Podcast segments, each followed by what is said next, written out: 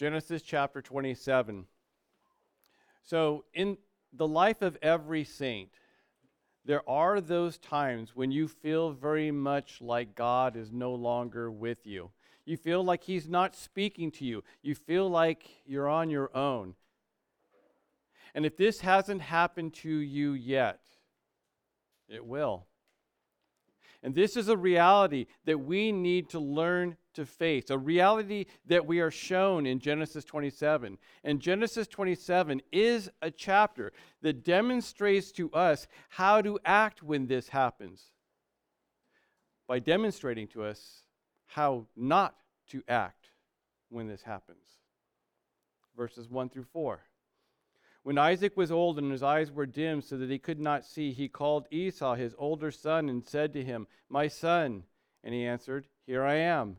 And he said, Behold, I am old. I do not know the day of my death. Now then, take your weapons, your quiver, and your bow, and go out into the field and hunt game for me, and prepare for me delicious food, such as I love, and bring it to me so that I may eat, that my soul may bless you before I die. Now, we don't know why Isaac thought that his death was imminent. But for whatever the reason was, he thought that whatever he was going through at that moment, whatever that was, that this was the big one. What we do know, though, from the text is that he was going blind if he wasn't already blind. And this could have been the thing that led him to believing that he was dying, or perhaps just made him wish that he were. But nevertheless, he actually lives through this event and lives another 80 years after this, as told to us in chapter 35. And throughout this chapter, we are told of a lot of talking going on. We hear a lot of talking happening. Isaac talks to Esau and to Jacob. Esau speaks to Isaac. Rebekah speaks to Jacob. Jacob speaks to Rebekah and Isaac. And finally, at the end, Rebekah speaks to Isaac. There's a lot of dialogue within this chapter. But the one person that we never hear from in all of this chapter is the Lord. He is strangely, seemingly silent throughout this entire situation. We heard God speak to Isaac in chapter 26, telling him not to go to Egypt despite the famine in verses 2 through 5.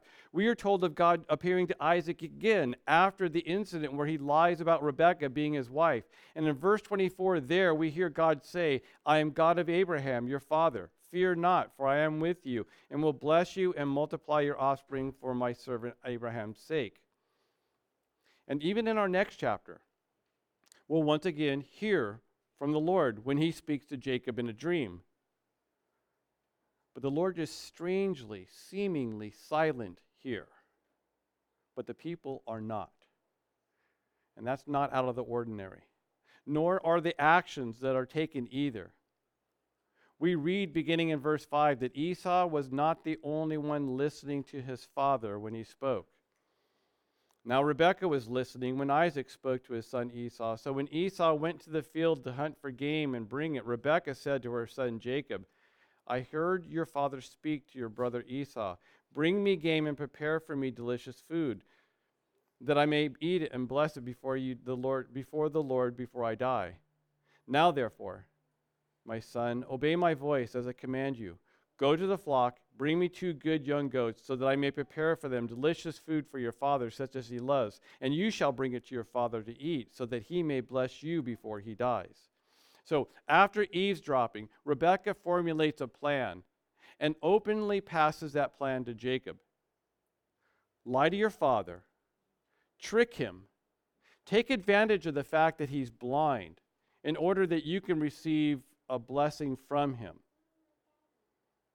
Seems like a pretty legitimate plan. We're told in chapter 25 that those parents had favorites. Isaac loved Esau because he ate of his game, but Rebekah loved Jacob, verse 28. We don't we do know why Isaac loved Esau because Isaac I mean so he did things that Isaac loved. Namely, he brought in fresh meat to eat, but we're never told why Rebekah loved Jacob. There's a lot of speculation goes on of why she loved him more. And they think that say they say that it was because he was a quiet man, that he liked living in tents instead of going out hunting.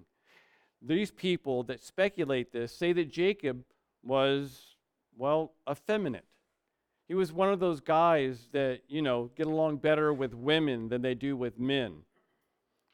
And their speculation is nothing more than that. Just speculation, because there's nothing within the text that should ever lead them to think this. Oh, they're going to point out the fact that he was cooking. That was the proof that he was not manly. And yet it was the delicious food that Isaac tells Esau to prepare for him that he loved so much. Perhaps Rebekah loved Jacob because the word of God concerning his life. Perhaps that the older shall serve the younger. Verse 23 of chapter 25. Perhaps Rebekah loved Jacob because he was the joy that was set before Jesus. But whatever the case, we're never told that either of them don't love both children, just that they had affinity one above the other. And Rebekah, hearing the command to Esau and desiring the blessing to go to Jacob, she has a plan. Verse 11, though, but Jacob said, Behold, my brother Esau is a hairy man. I'm a smooth man. Perhaps my father will feel me, and I will seem to be mocking him and bring a curse upon myself and not a blessing.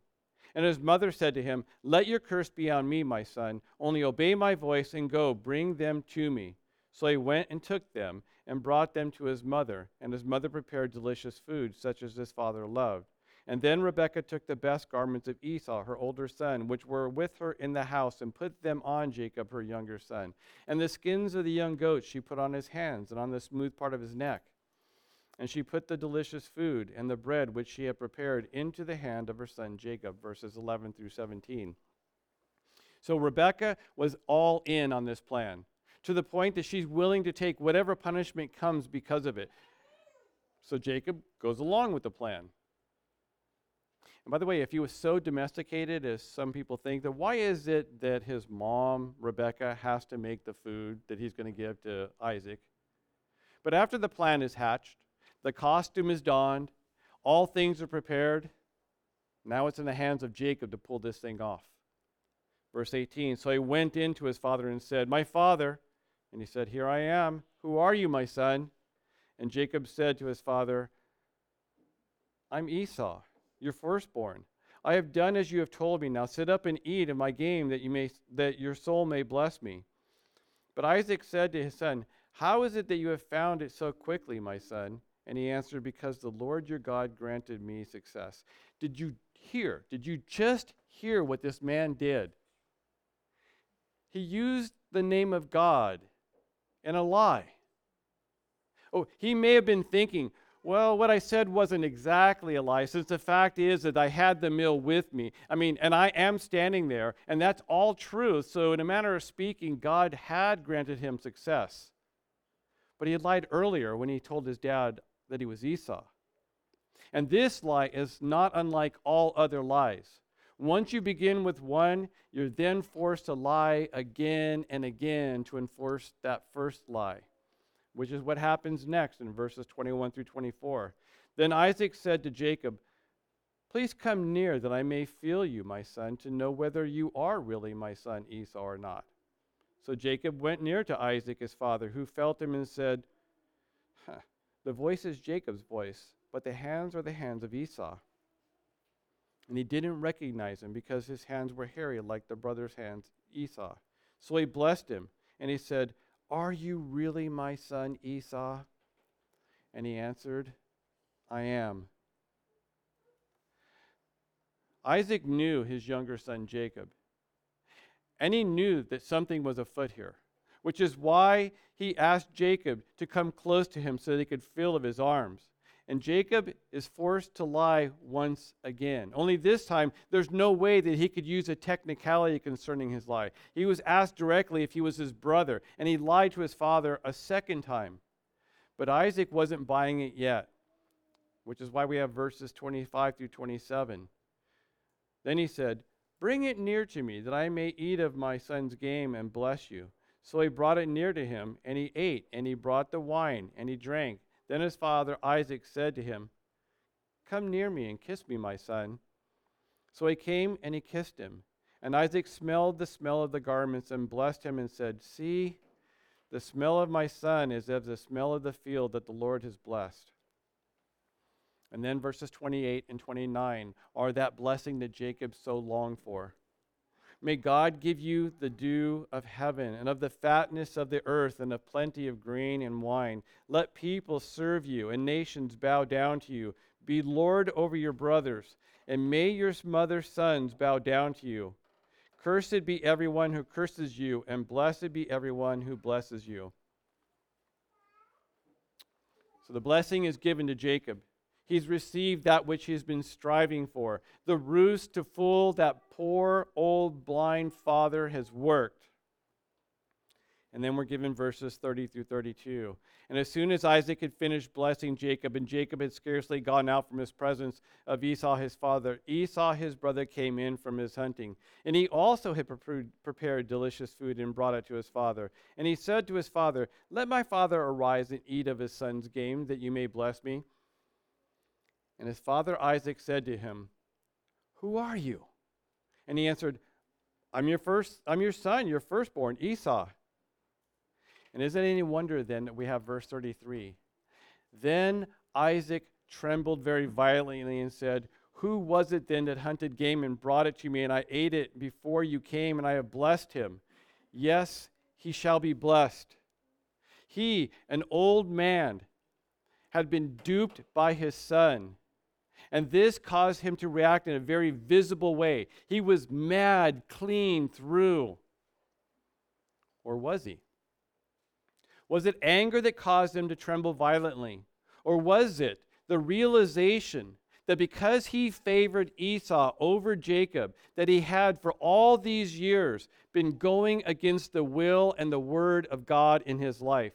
Because 70 years earlier, when the Lord had answered his prayer concerning his wife Rebekah being barren and it caused her to conceive.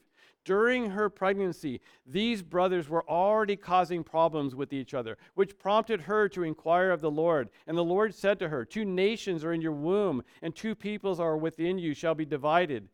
The one shall be stronger than the other. The older shall serve the younger. Genesis 23, 23, 25, 23. And that verse may seem a little bit ambiguous to us, but it wasn't to them. They would have both understood the implications of what the Lord had just told Rebekah. The younger son was his man. He was the one through whom the promises to Isaac, the promises to Abraham would flow, not the older. But Isaac, but Isaac, instead of heeding the word of God in the lives of his sons and obeying the word of God, steadfastly stuck to human tradition and gave that birthright to the oldest son. After all, if he had gone against human tradition, if he had given the birthright to the youngest son, he would then have to explain to everybody he ever came up with why in the world would you do that? He would have had to been able to, he would have had to have been forced to stand on the word of God. And even after finding out that despite his best efforts to give the birthright to Esau, that Jacob had acquired it like God had said, he still wouldn't admit defeat and go along with the predestined will of God. He was going to give that blessing, the blessing of Abraham, which would have been passed down, the blessing and the promises from God to the son that he favored, instead of bowing to the will of God and blessing the son that he, God, favored. But now, after being deceived, after finding out that all his best laid plans had fallen apart and the will of God had prevailed, now he submitted. He had been found out. He, he realized at that moment that he had been for all these years acting in rebellion and not in obedience. And he submitted, which is why he could, even in the heat of that moment, tell Esau, Yes, and he shall be blessed.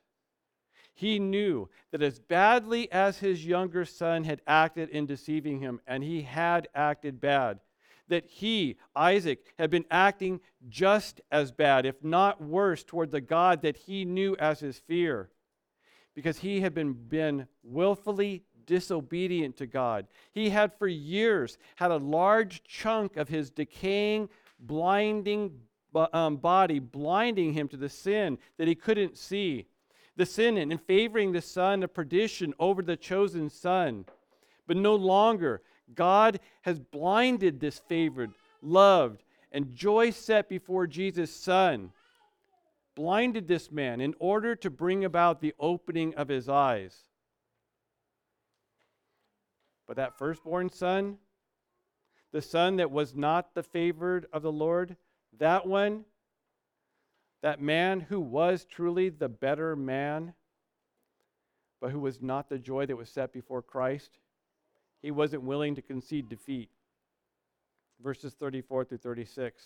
As soon as Esau heard the words of his father, he cried out with an exceedingly great and bitter cry and said to his father, Bless me, even me also, my father. But he said, Your brother came deceitfully and has taken away your blessing. And Esau said, Is he not rightly named Jacob? For he has cheated me these two times. He took away my birthright, and behold, now he's taken away my blessing. Then he said, Have you not reserved a blessing for me? What he says to his dad, what he's asking of him seems kind of odd to us. We think that Isaac should have been able to give him some sort of blessing. After all, when Jacob is on his deathbed, he gives all 12 of his sons a blessing. But this isn't what Esau is asking of his father. What he is asking of his father is to have the promise of God, the blessed promise that had been given to his grandfather, then passed to the second son of Abraham in Isaac to have that singular blessing torn in two, halved, portioned, something, anything. He still didn't understand that the blessing of the Lord is singular. You are either blessed or you're not. There are no halves and there are no kindas. If you are in his family, you are all the way in. And if you are not, you're not. And saints, this should this truth, this truth should give you great comfort in your standing with the Lord. If he has redeemed you, if he has shown you your sinfulness of your heart and the great salvation that is found in his son, then you have been given the same amount of blessing as every other Christian. You are no less saved, no less sanctified, no less glorified, and no less loved than Paul or John or any saint from eternity past to eternity future. You are either in, and if you are in, you are in fully, or you're out. But if you're in, your loving Father will bring you to the end of yourself, as he has done with Isaac, in order that you can see and understand him better. As you shake off more and more of the old man of sin in your life, listen to how Isaac now explains the blessing to Esau. Remember, at that moment, he still favored Esau. He still loved him and, as his favorite son and he still favored him over Jacob. But now, now he has understood the reality of the sin that he has been living and how this has affected his family. Verse 37 through 38. Isaac answered and said to Esau, Behold, I have made him lord over you. And all his brothers I have given to him for servants, and with grain and wine I have sustained him. What then can I do for you, my son? And Esau said to his father, Have you but one blessing, my father? Bless me also, even me, O my father. And Esau lifted up his voice and wept. And as we will see, the weeping of that man Esau, that man's man, is not because he's sorrowful over his sin. And he's not sorrowful, he's not crying because he's desiring to be of the elect, to be the favored son of God. He's crying because he wants stuff. He's acting like Veruca Salt and whining because he's not getting exactly what he knows what he deserves. But his dear old dad does have a blessing for him after all. Verses 39 and 40. Then Isaac his father had answered and said to him, Behold, away from the fatness of the earth shall be your blessing, or shall your dwelling be, and away from the dew of the heaven on high. and your sword you shall live, and you shall serve your brother. But when you grow restless, you shall break his yoke from your neck. Again, the gist of what is said to Esau, it can be lost on our modern American ears. What Isaac is telling Esau is the reality of his eternal state. You will break free from your brother, but you will never be of the family of God. And there are a lot of people, a lot, many people don't like this truth concerning the election of God. A truth that is fleshed out in the lives of Jacob and Esau. A truth that so many that so many so-called evangelicals will do word gymnastics to try to change the meaning of truths such as Malachi chapter 1 verse 2 to 3 where God says I have loved you says the Lord but you say how have you loved us? Is not Esau Jacob's brother declares the Lord? Yet I have loved Jacob but Esau I have hated. I have laid waste his hill country and left his heritage to jackals in the desert a truth that Paul then confirmed in defending the sovereignty and the, pre- and the predestination of God. In Romans 9, verses 10 through 16, he says, And not only so, but also when Rebekah had conceived children by one man, our forefather Isaac, though they were not yet born and had done nothing either good or bad, in order that God's purpose of election might continue, not because of works, but because of him who calls, she was told, the younger or the older shall serve the younger. As it is written, Jacob I loved, Esau I hated. What shall we say then? Is there injustice on God's part? By no means. For he says to Moses, I will have mercy on whom I have mercy, and I will have compassion on whom I have compassion. So then it depends not on human will or exertion, but on God who has mercy. Those that try to manipulate this truth, they do so to get God off of the hook, the not fair hook that they think that he is on if this is truth. But they don't understand the reality of the blessing that we are told that Esau does that I'm sorry that Isaac does give to Esau. To them, to them, the fact that he gives him a blessing, they think doesn't this mean because he blessed him, doesn't this mean that there's still hope for him? So, what is this blessing that Isaac gives to Esau? What does it mean? What does it mean? Because I thought that God hated Esau. So, why would there be a blessing for him? Well, there's this old Greek saying that goes something like this When the gods desire to punish you, they will grant you your prayers. And that's almost correct. But God, the true and living God, he does very often give the things of the world, the pleasures and the riches of this world to those that he does not love. He gives them exactly what they desire, just as he will for all eternity. They will never be able to say that he withheld from them any of the things that they desire. He gave them all to them, and yet they still were not grateful. And in the end, they are like their father Satan, who values the things of God, the things that he gives above God himself. And we, the redeemed, we think that God shouldn't give them things, shouldn't give them money, shouldn't give them the ease of life. He shouldn't do that to those that are not his favorites especially while at the same time, more often than not, he brings suffering and affliction on those that are of the elect. And we don't understand this. And we don't because we desire our best life now. Instead of desiring our best life now and for all eternity. because our best life now is not found in comfort and ease but those that are like Esau, those that God hates, he very often gives them over to the things that are their gods. Those things that they think make this life worth living. And ask yourself that. What is it that you would look at in your life and go, this makes my life worth living? My house? My job? My sports? My spouse?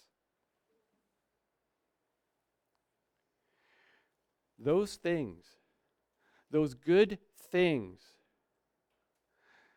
they are worshiped instead of the true and living God. That God that they don't desire, the God that they do not love, the God that they in fact hate. And they do not desire to be in the presence or under his will. So God gives them what they desire. And very often in this realm, and most assuredly in the next. And this is the reality of all people that God sends to hell, that he rightly, justly, in his holiness, sends to hell. He allows them to stand before him in the presence of all that is good for a single moment. They are allowed to taste of the goodness that is God for a moment. And they hate it. At which point he casts them into an eternity where they get exactly what they desire, not in his presence. And the reaction by Esau proves where his heart is at. Verse 41 Now Esau hated Jacob because of the blessing with which his father had blessed him. And Esau said to himself, The days of mourning for my father are approaching. Then I will kill my brother Jacob. What Esau said is, I'm going to be civil. I'm going to go along and play like all is okay. But as soon as dear old dad is dead, my brother will follow him into the grave. I'm going to bide my time and wait to have my revenge. But Esau obviously underestimated the grapevine. There's this old saying that kind of no longer makes sense in our modern age, but it goes like this The fastest way to spread information is telegram, telephone, and tell a woman. Um, anyway, in any event, as we read in verses 42 through 45, Rebekah gets wind of the true feelings of her oldest son. But the words of Esau, her older son, were told to Rebekah. And so she sent and called Jacob, her younger son, and said to him, Behold, your brother Esau comforts himself about you by planning to kill you. Now, therefore, my son, obey my voice. I heard this before, didn't work out too good. Arise, flee to Laban, my brother in Haran, and stay with him a while until your brother's fury turns away, until your brother's anger turns away from you, and he forgets what you have done to him. Then I will send and bring you from there. Why shall I be bereft of both of you in one day? And this then leads to the only, by the way, this, this is the only conversation that we ever read between Rebekah and Isaac. This is it. Then Rebekah said to Isaac, I loathe my life because of the Hittite women. If Jacob marries one of these Hittite women like these, one of the women of the land, what good will my life be to me? Do you recall how last our last chapter ended last week? Do you remember that? Verses 33 verses 34 and 35 of chapter 26. Just kind of seemingly out of nowhere thrown in there. And Esau was 40 years old and he took a wife uh, took as a wife Judith, the daughter of Beeri the Hittite, and also Basemath, the daughter of Elon the Hittite, and they brought bitterness to Isaac and Rebekah.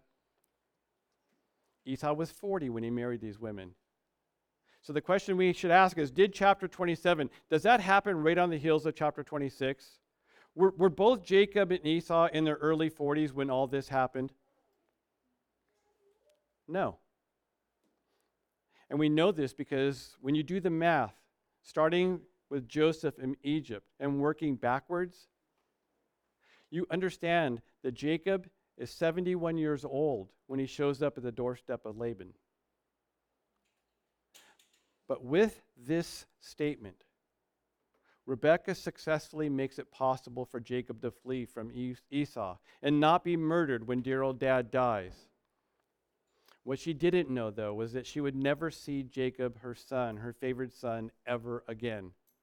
What she didn't know was that the scheming that brought about the thing that God said would happen would not only severely damage the relationship that her sons had with each other, but not only damage the relationship that she had with Esau and with her husband, but it would bring about an end to the contact that she would ever have with Jacob.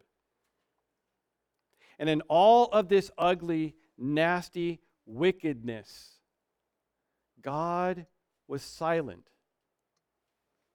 Not a peep, not a word. He just seemingly didn't care. But that's only from a human perspective. And this is why we are given this account. It was never in doubt. Hear me on this, saints. It was never in doubt who the promised son was. Even though God predestined Esau to be born first. At the same time, he had chosen the blessing and election of Jacob from eternity past. He had made these truths known to Isaac and Rebekah before, before the boys were born. The firstborn would serve the younger. And to them, that didn't compute. We are never told why Isaac loved Esau. Perhaps they got along better, or perhaps it was because he was the oldest, the firstborn. But either way, Isaac had the word of God given to him, and he didn't like it. So he determined it doesn't apply. And he acted as if it did not apply. He obviously, and this is something that is not stated, but it's very obvious, he obviously went against the word of God and told Esau that the birthright was yours. Even though God had made it abundantly clear it was not. Had he followed the word of God and not human traditions, that entire lunchtime incident between Esau and Jacob would could could never, not would never, could never have happened. Because he didn't follow the word of God. We have chapter 27.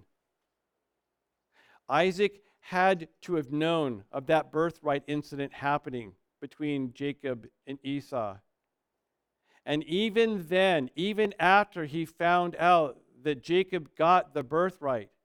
With that full knowledge, he didn't come clean and tell Esau the truth.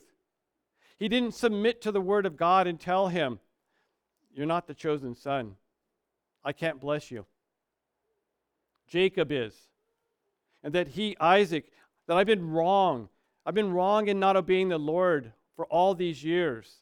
And he lived in rebellion, even though he knew the Lord as his fear. And that he was rendered blind wasn't an accident either. Because that physical blindness that he had was indicative of the spiritual blindness that he'd been walking in for so long. And it took this blindness to bring about the realization of the sin in his life. And we know this because when he found out that he had blessed Jacob, we are told in verse 33 then Isaac trembled very violently. And like I said, it would be very easy to think that he's just mad. Oh, he's hurt that his son did this. It wasn't either. Unlike this chapter following 26, chapter 28 does happen right on the heels of this chapter. And the opening verses there, we hear Isaac saying this He called Jacob and blessed him, and commanded him and said to him, You shall not take a wife from the daughters of Canaan Arise, go to Padan Aram, to the house of Bethuel, your mother's brother, your mother's father, and from there take for yourself a wife from the daughters of Laban, your mother's brother. May God Almighty bless you and make you fruitful and multiply you, that you may become an assemblies of peoples. May he also give you the blessings of Abraham to you and to your seed with you, that you may possess the land of your sojournings, which God has given to Abraham. And that blessing can only come from a man who is now wholeheartedly submitted to the will of God in his life. A man who has been finally taken to the end of himself and found God standing right there as he had been the entire time. A man who, in his blindness, could finally see the glory of God that radiates all creation. And in this all, Isaac and Rebekah, They are of the Lord. They are saints, made holy by the blood of the Lamb. And God uses their sin in, the li- in their lives to bring about His intended purposes. But before you take solace in your life, in sinning, in not obeying the Lord, we would do well to examine the outcome of their sin. Like Isaac and Esau, we are never told why Rebekah loves Jacob, the favored son, more than Esau. We have to make assumptions. But could it be, like I said, the word of the Lord that had been spoken to her concerning her younger son? Maybe that's why she favored him. Perhaps. But the means, her sin, her sin, the means that she used to conspire against her husband, not only are they sinful, but they're very indicative of the family that she had grown up in. Laban is her brother, and he's a trickster. He manipulates, he lies, he uses people for his gain. And she seems to have learned these traits well um, from her youth as well. And this is something that all young people, well, all people that are looking for a mate would do well to keep in mind. If you want to know what your spouse is going to look like in 20 years and what they're going to act like, more often than not, just look at their family and you'll see.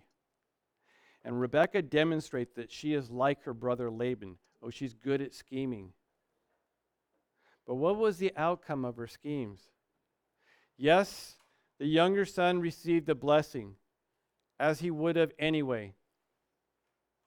But she would never see that son that she loves more ever again. And the older son, the older son, the one that she has willfully offended, he's going to remain in her life with his wives for the rest of her life. How about Jacob? The man was willing to go along with the, his mother's schemes. Oh, he's going to be forced to flee. He's going to have to floor, be forced to flee from the inheritance and the blessing and that birthright that was just so important to him in his flesh. Forced to live the rest of his parents' lives away from them.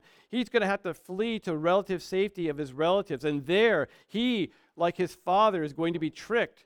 And that trickery is going to cost him years of his life. And all of this happened at the will of God and in all of this, God was silent. And we can wonder why God did not intervene in this incident. Why didn't He prevent this treachery that was going to destroy the unity of this family? Why would He allow the sinful actions of people to pollute His perfect will?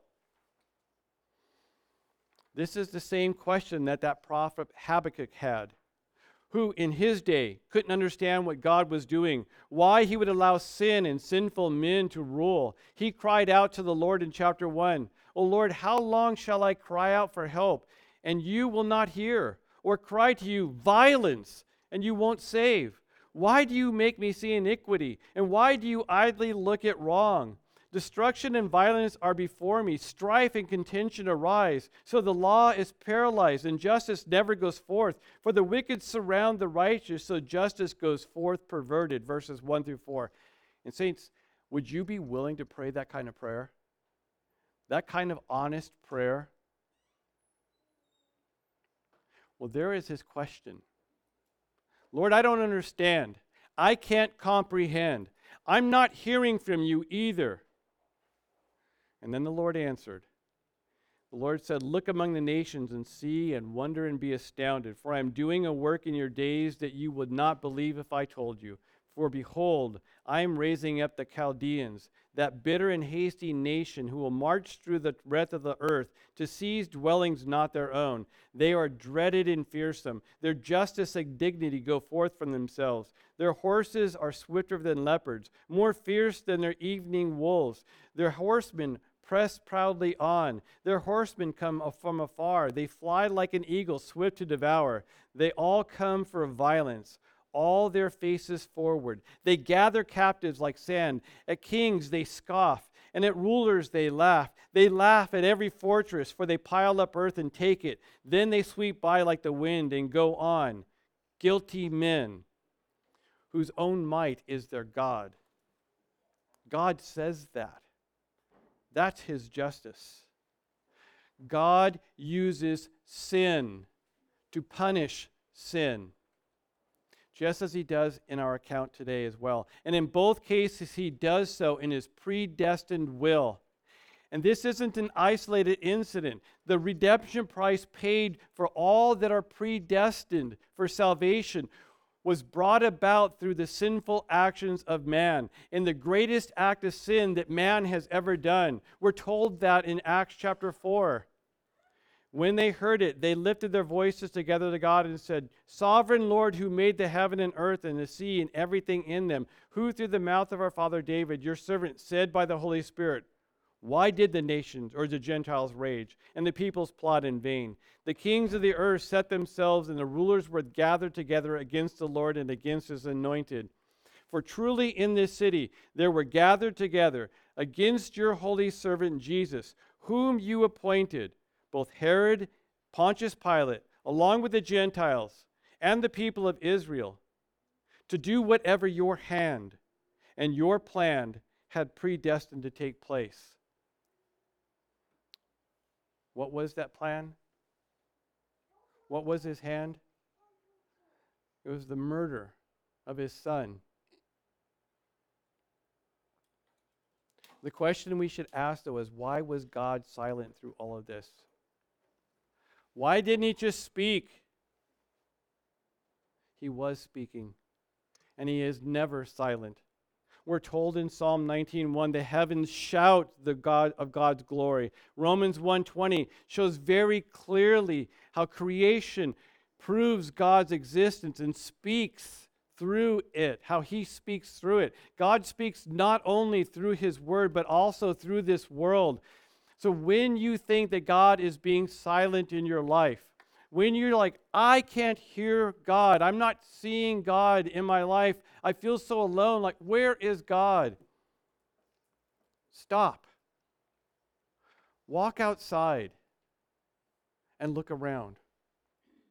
Look at his creation that is shouting his glory to you at that very moment. And at the same time, you would do well to understand God is not a genie in a bottle. He doesn't come when you call. No matter what means you use, no matter what special words you use, no matter what special services you use, no matter what your special actions are, even if they're fasting and prayer, do not use them as the, uh, the method of thinking that you're rubbing a bottle expecting the genie to show up. He is the master, we are his slaves.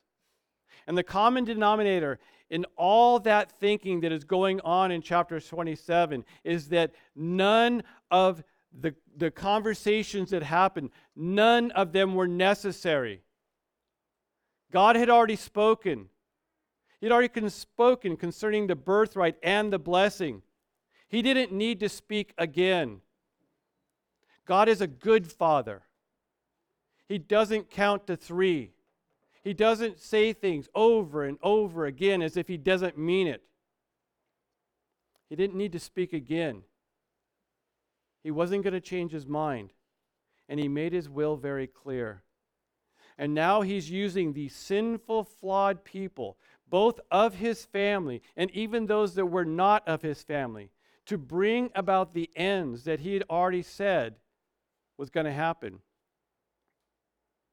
Saints, do you realize that God knows what's best for you? Do you realize that? And because of this, we, we, we should do as He's directed us. He's given us His word for our lives, just like He did Isaac and Rebekah. The younger shall rule over the older. And He brought about His will. And it was their sin that he used to train them, to reveal himself to them, to allow them to understand that while he did not speak to them directly in their sinful actions, he was not silent during their sinful actions. He was never inactive, he was always on the throne. And this is why we must heed the warnings of God. And we must learn the lessons of those giants that have gone before us. David understood this lesson. He gave us, he gave us the answer. The answer. If you want to know, how do I do this? David gave us the answer for what we are to do in such cases. He said in Psalm 119:11, I have stored up your word in my heart that I may not sin against you. He said in Psalm 40, verse 8, I delight to do your will, O my God. Your law is within my heart. And this delighting, this storing up of, this is not just a casual mental nod to the Word of God. I'm going to do my little quiet devotional reading time, close my Bible, and walk away and do what I want because I've done my genie thing. I've rubbed that bottle, and God's going to be there for me. David is telling us that the Word must become our life. And when that happens, this is evidenced in your life when you live in obedience. And in doing so, don't think highly of yourself because of it. It's then that you understand that you're only doing that which you've been commanded to do. A truth that the author of Hebrews drew, draws on in Hebrews 11:10. For this is the covenant that I will make with the house of Israel after those days, declares the Lord. I will put my laws into their minds, and I will write them on their hearts, and I will be their God, and they shall be my people. And there will be times. Saints, hear me on this. There will be times when God is seemingly silent, when you will not feel his presence, when you may feel like he has forsaken you. Life is hard. Life is not fair very often. The pain that you experience is real. The loneliness that you have is crushing. That's truth. But it's in that moment that you must realize real truth. When you must turn to the word of God, when you must remember Zephaniah 3:17, the Lord your God is in your midst, a victorious warrior. He will exalt over you with joy. How many of you actually think that God does that? He exalts over you with joy. He will be quiet in his love, and he will rejoice over you with shouts of joy. Deuteronomy 31, 6 through 8. Be strong and courageous. Do not fear or be in dread of them, for it is the Lord your God who goes with you. He will not leave you or forsake you. Do not fear or be dismayed. In those moments when you feel alone, God has not left you. He has not forsaken you, no matter how you feel. Which is why the author of Hebrews could admonish us to keep your life free from the love of money. Be content with what you have, for he has said, I will never leave you or forsake you. So we can confidently say, The Lord is my helper. I will not fear. What can man do to me? Hebrews 13, 5 and 6. And this is why we must make the continual practice of prayer and fasting a part of our life. Not for something. Do you realize that the, we have formalized God? You want something? You want to know the answer for something? Oh, you need to pray and fast. Pray and fast. No, we should be praying and fasting for God. And it's then, at those times when that happens, then you can know the answer is given. I know. We should be praying for someone, not something. No matter how good that something is, even if it's healing or provision. Because as good as both of those things are, they're only good. Only God is great. And this is why we should pray and fast to and for God. because He is great. But again, God is not easy. He won't be had on our terms. He will not make a special exception because of who you are. He is God. And if you are the joy that is set before Him, then you will have to learn. You will be forced to learn how to slough off this body of death in order to experience the reality of who you are in Him. And you do this just like Isaac through obedience. Obedience to the word. Obedience in the big, easy things. Confess, believe, get baptized, join a church, be the church, but also in the seemingly small things personal prayer and fasting, personal holiness. And it's when you seemingly cannot hear God. It is then that you should stop and ask yourself this What is it that He has specifically made clear to me that I am to obey him in, and I'm not? Dear ones, can I give you a tip based off of personal experience? Something that I have found to be so true because I've suffered in my sin because of it. Tap out.